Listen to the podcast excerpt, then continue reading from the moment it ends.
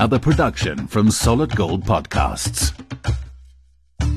And yes, it's the second last chat we'll be having, and especially one just before the festive season gets in fully in earnest. So, if you're only listening to this at Christmas Day, of course, um, from Johannesburg in South Africa, I'm Melanie Walker. I'd like to wish you a fabulous festive.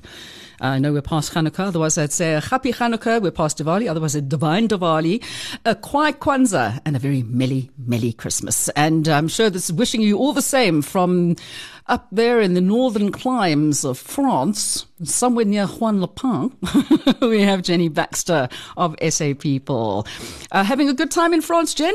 How's it, Mal? Yes, I am. I was actually meant to go to London yesterday and have had to delay till Friday. Why are you going to London when you could be sitting in France? Oh, I know, but my family is in London. So, and they're insisting. They want the snow. They want, they just have so many beautiful memories of, of Christmas in London and it being the ultimate Christmas place. So it's very frustrating that they didn't grow up in a sunny place.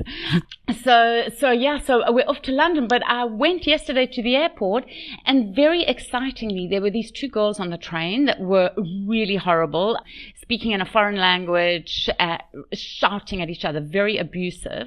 And then when we tried to get off the train, the one kind of blocked it and the other one was behind me and they stole my passport.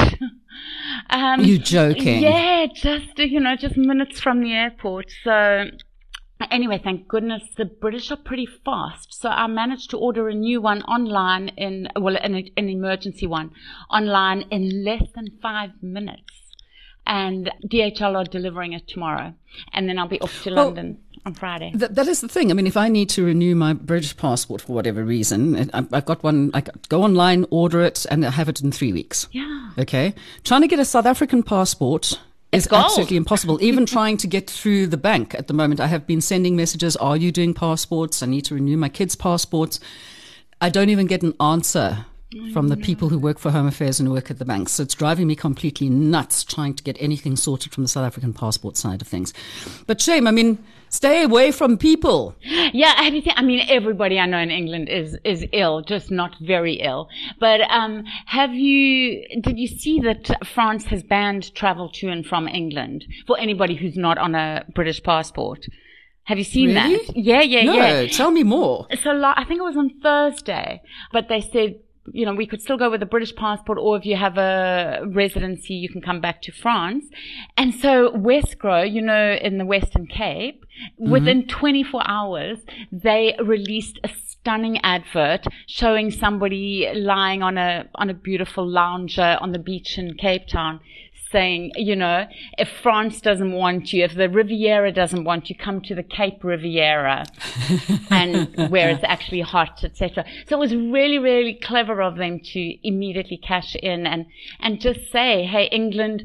Uh, there was kind of a tongue in cheek. Hey, England, we know it's not nice to be on a red list, um, but but you're you're welcome here with open arms, and um, yeah. So well done to the Western Cape and South Africa for luring the tourists from, from oh, England. We, we can be so luresome, especially yeah. as the Afrikaans accent from the males is the second sexiest in the world, according to the polls that were done. Come out here, ladies and gentlemen, especially the ladies, you know, come and find yourself a nice boereoak. you know, you know, I'm still watching that Tro course, you know, on yeah. Showmax. It is so good, and those accents.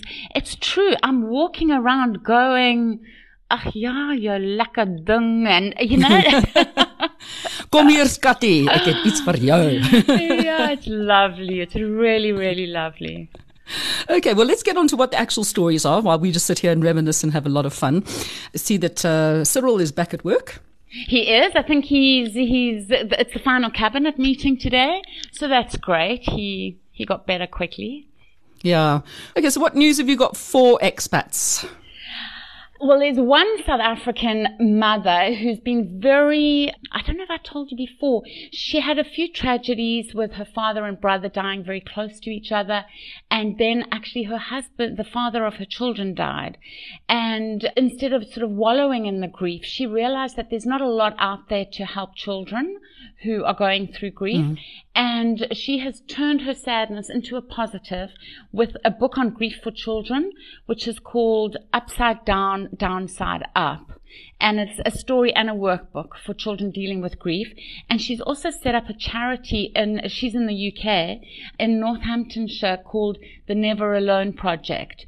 So if any expats want to support her or anybody in the world can actually buy her book.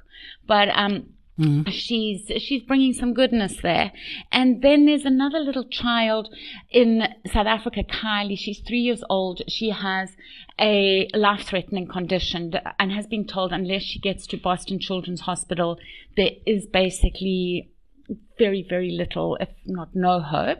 And so her family are asking not only for support, they have a fundraiser, but if anybody listening has journalist friends in America who would be interested in doing a story just on how good, you know, Boston Children's Hospital is and that it's this ray of hope for this little South African child. Please let us know to try and get the word out there, to try and get support because they actually need something like five million rand, which I think is about a quarter of a million US dollars. Mm-hmm. Sure, yeah. that's quite a bit, eh? Yeah. Okay, so yeah, if you if you know of anybody, I'll also put it out to my journo friends here who work Thank with you. the international agencies. Why not? Thank um, now, I see here news from expats. You've got a thing about Gugu and I, mean, I was immediately sitting and thinking, of course, the African Stig, the great Gugu yeah. who used to race here in South Africa, who unfortunately, in attempting to scale Kili, yeah. um, got um, edema and passed away on the mountain, which was terribly sad. I mean, he was just such an absolutely awesome guy, setting up amazing mm-hmm. um, mountain bike because he was very into mountain biking with one of our famous chefs, the divine David Higgs. He and and Gugu used to work together putting up these schools and finding bicycles for kids to learn how to mountain bike and, and kind of get into that kind of thing. But this is a different Gugu Zulu that you're talking about. What, what, who's this Gugu Zulu? This is a Gugu Zulu. She's in her 20s. She's from Mandini near Stanger. And she actually lives in Germany now and has just come second in their Voice of Germany which is, is just fantastic. And her, her confidence and her belief in just be you. And there's no Gugu too. You're just you. Just do it, you know. She, she did this brilliant song called When It Goes Down. And wherever you are in the world, it's now, you can download it. And if you're in Hamburg, Hamburg, you can actually go and see her on stage in The Lion King. And a lot of expats from Hamburg were, were supporting her during the competition. So, and actually there was a South African couple that came fifth in the competition, I think. So, well done to the South Africans. Yay! Flying the Big flag ups. high. Lekker. Die lekker saus. Yeah, yeah, yeah.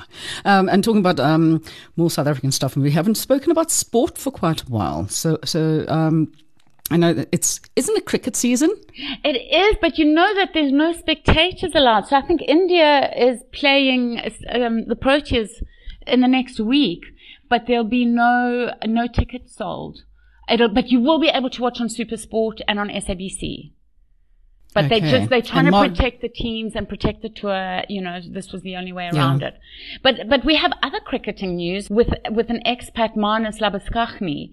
He debuted in October 2018, and since then, he has scored more runs for Australia than any other Australian. And I, I, think he scored like over 2,400, and the captain is the second, has scored only like half, 1,000 and something. So he's, he's doing really well. His, his average, his batting average is only second to Don Bradman's, who is an Australian legend. So, mm it's pretty phenomenal. Marnus is is king, and um, but of course very very humble and not interested in any statistics at all. All he cares about is is winning for Australia, and he scored a century for England last week, which was his first century against against the English in the Ashes. So, well done to him. Fantastic. Okay, and um, I, I, know I've heard of Picasso.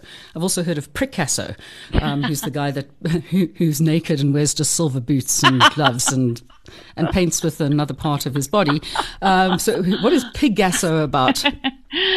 uh, is a is a, a, a, beautiful pig who was rescued from the slaughter as a little piglet and has been brought up on I think it's Farm Sanctuary SA in Franschhoek mm-hmm. with a wonderful woman Joanne, and she knew that pigs are super smart, so she tried to get rugby balls, soccer balls, you know, things to keep him interested and entertained and stimulated. And he kind of broke all those, but he went for the paintbrushes that they were using to make the barn, you know, clean up the barn and everything. And it turned out that he's a painter. And um, so, yeah, so he, he, he holds it with his snout and he paints these huge canvases. I think he's, He's made like 400 paintings, which sell for thousands. And this last week, he actually broke a world record for an animal painting. His, his one, it's called Wild and Free, and there are spectacular photos on the site of the painting and him standing proudly in front of it smiling, and he really is smiling, and, and, and, Table Mountains in the background.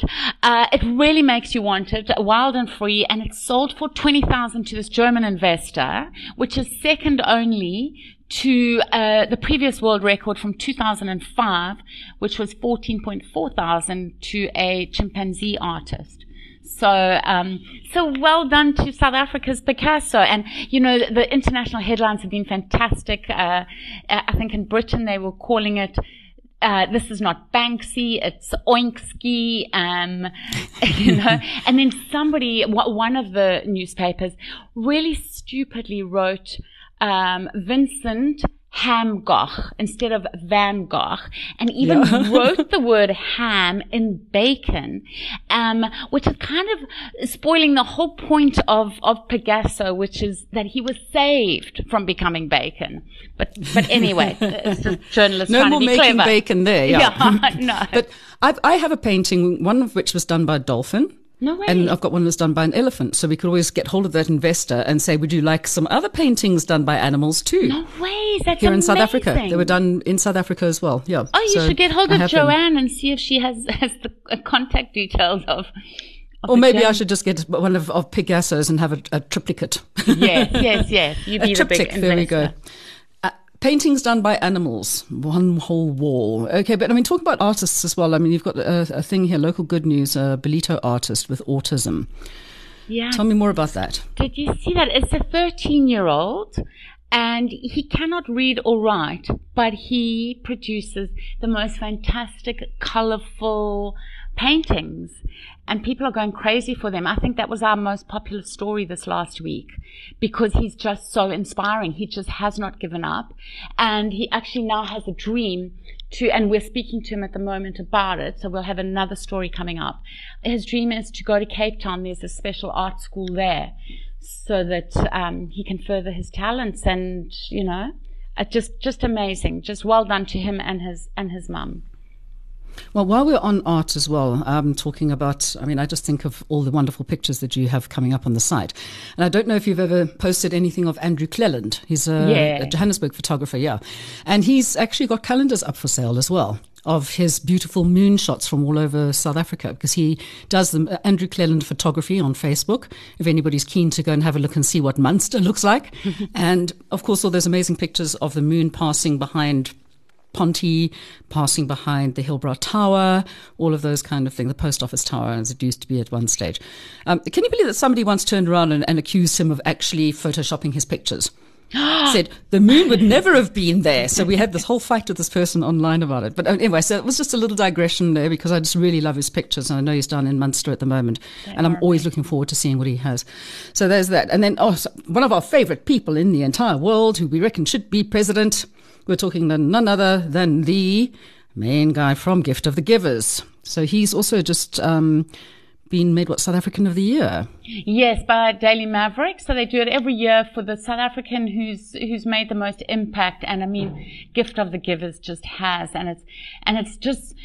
I, you know, the, the true fans of Dr. Sooliman sort of say he doesn't want these accolades. He doesn't want to be distracted because his whole mission is to be humble and to help, you know, and not to be put on a pedestal. You've, you've got to be humble, but still he's so worthy. And it does do, it, you know, it does bring good attention to gift of the givers and to people to support them.